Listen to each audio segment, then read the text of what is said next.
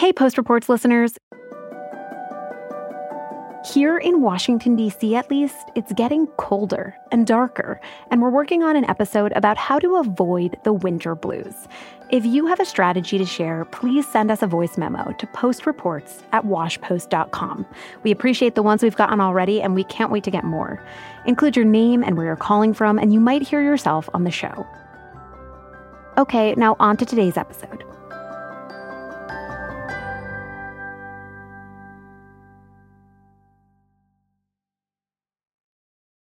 So, Michael, lately my mailbox has been overflowing with junk mail, and we are approaching holiday season. So, all of those glossy catalogs are out in full force. And I'm wondering, what do you see in your mail these days? So I feel like I've seen everything. I get credit card offers from Chase, Southwest, American Express. I get grocery coupons from stores I've never heard of. Uh, definitely catalogs for furniture that I'll never buy. Uh, a plea to go on a Princess cruise, uh, 30% off I buy direct contact lenses, uh, select home warranties, and something from the barbecue guys that I'm still trying to figure out. That's my colleague Abha Bhattarai talking with climate coach Michael Coren. I am the climate advice columnist for the Washington Post, otherwise known as the climate coach. And like a lot of Americans, he's been dealing with what I think is a pretty universally annoying phenomenon junk mail. Tons of it, piling up in people's physical mailboxes.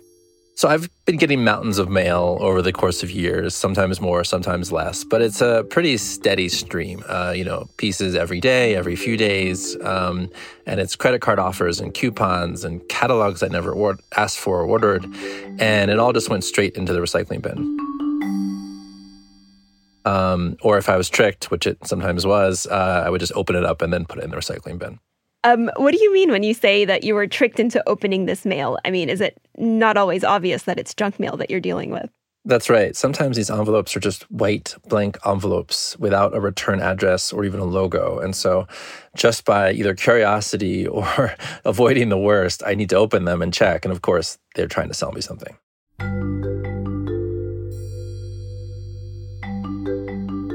So, Michael decided to do something about it. From the newsroom of the Washington Post, this is Post Reports. I'm your guest host, Allison Michaels. It's Thursday, December 7th. Today, we are talking about junk mail. Abba and Michael are digging into why we get so much of it, the climate impacts, and what to do if you want to stop it in its tracks.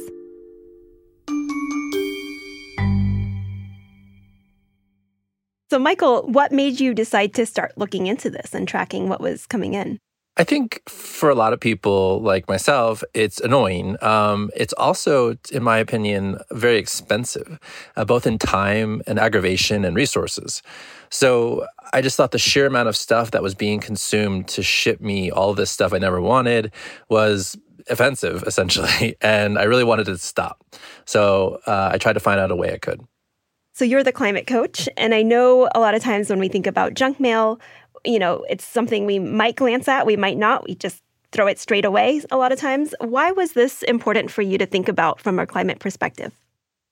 Well, you know, obviously we all have our experience of getting a lot of mail. On average, there's some estimates of about 41 pounds of junk mail delivered to every person in the US. Um, but that translates into an enormous amount of paper, um, and not to mention energy and materials that go into making and transporting it. So there's a, a rough estimate that uh, Americans are getting about 63 billion catalogs and postcards and other junk mail every year.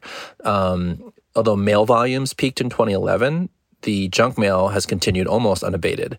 So at this point, about 62% of household mail is junk mail you know, paper is also quite resource intensive. So we're cutting down hundreds of millions of trees to feed the paper supply. And that requires a lot of energy and chemicals to turn them into pulp and then deliver them to your house.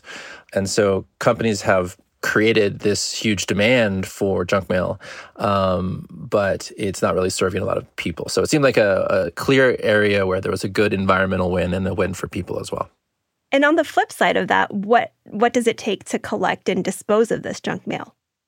Yeah, it's a great question. You know, we we think about trash or recycling as something that you know we have to pay for. Um, but in fact, this is a problem being created by companies that's being dumped on us, quite literally, actually. And so for cities and counties, they're spending, you know, more than a billion dollars a year to collect and dispose of junk mail, according to some of the estimates that I that I found.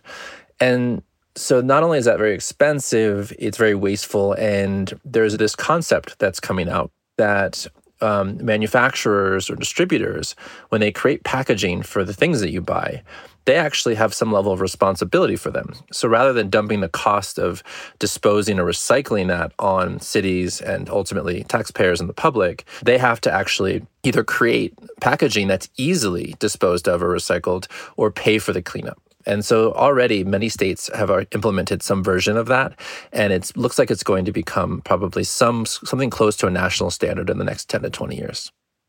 Okay, so why why do we get so much junk mail here in the United States and how did we get to this point?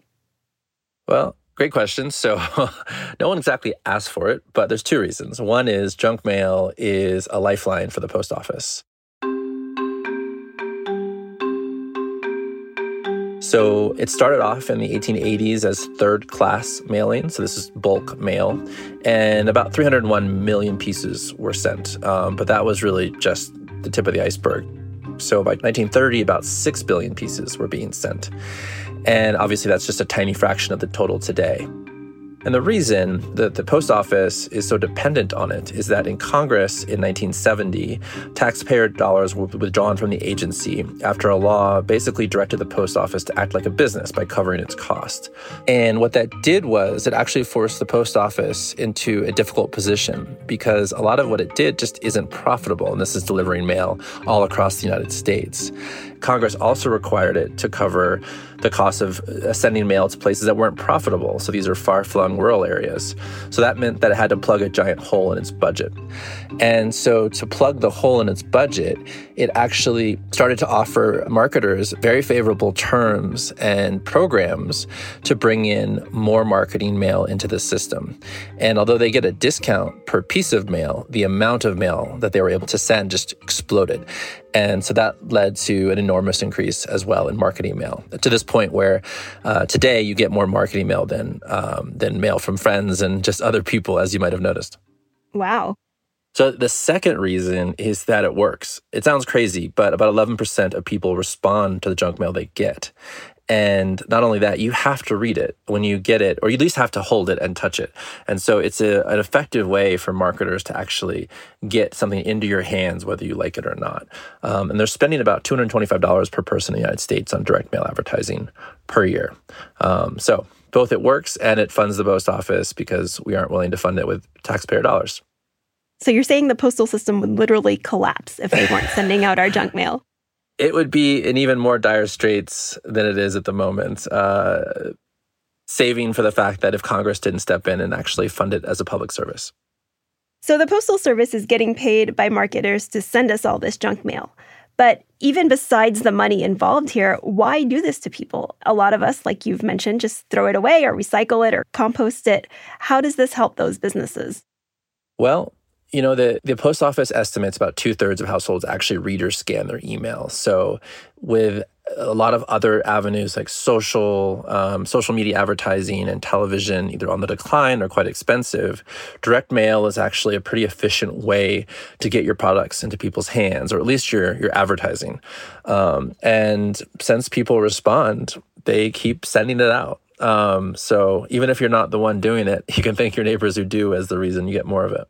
Do you have a sense of what that response, like how they're measuring that response? Is it people who directly go to a company's website or buy something? How are they measuring that? Great question. So the post office actually does a survey every year of household uh, behavior, a diary essentially, and they found that 11% say they respond to those mailers. And when you talk to direct marketers, they actually have a specific number about how profitable or what the return on investment they call it on sending these out, and it's quite attractive relative to a lot of advertising channels. Wow. After the break, Abha and Michael talk about how to stop this seemingly never ending stream in your mailbox. We'll be right back.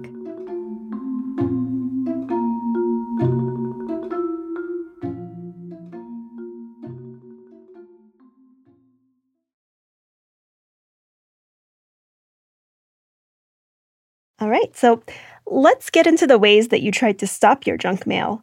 What did you do, and how did you find these tricks in the first place?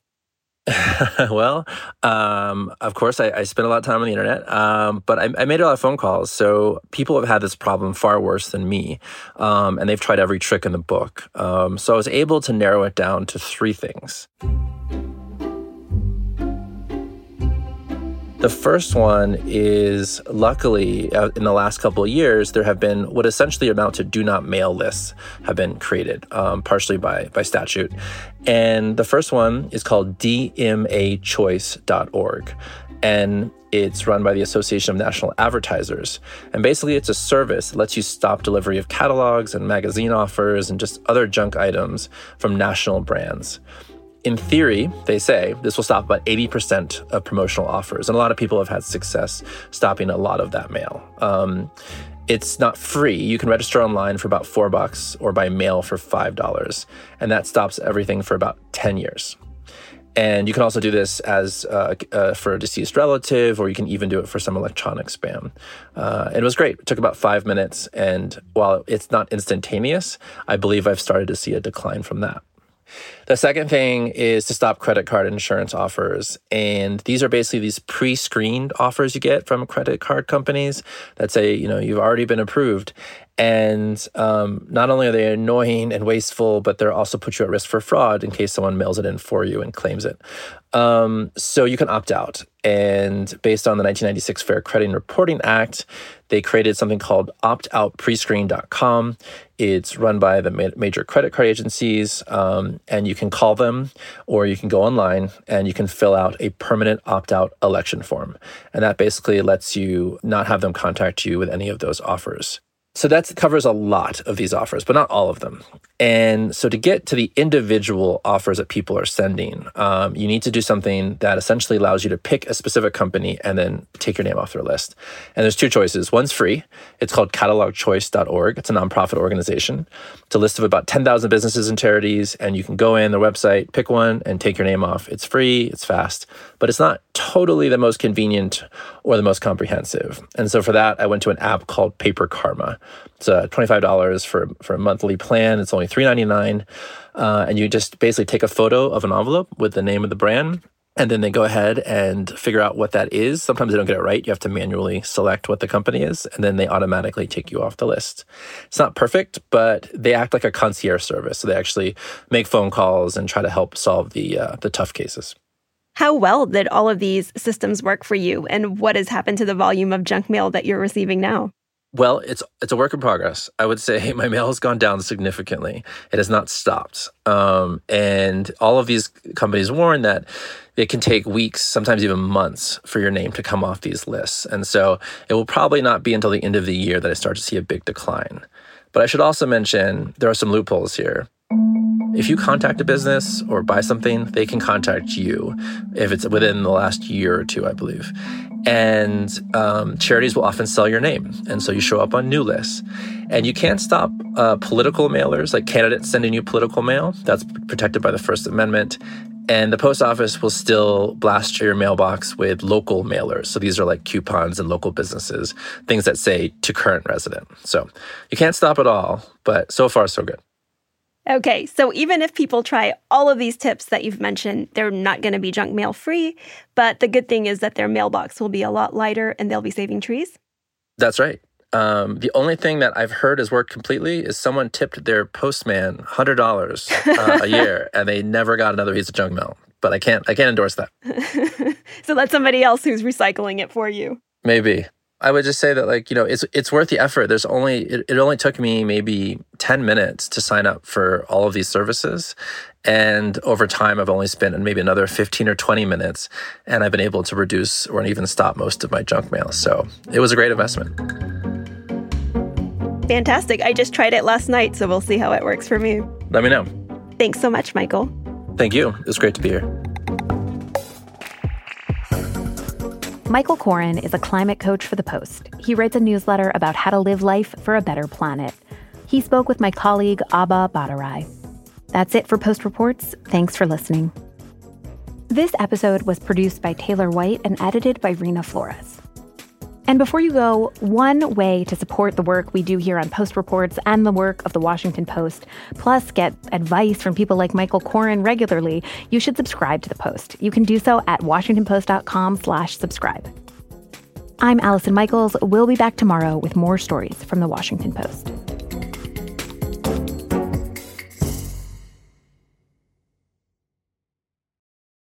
If you're looking for a smoking gun, I can absolutely guarantee you, you will not find it.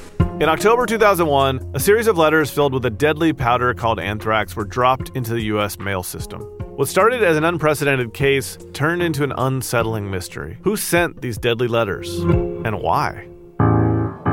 From Campside Media and Sony Music Entertainment, I'm Josh Dean, and this is Cover Up Season 4 The Anthrax Threat. Available now.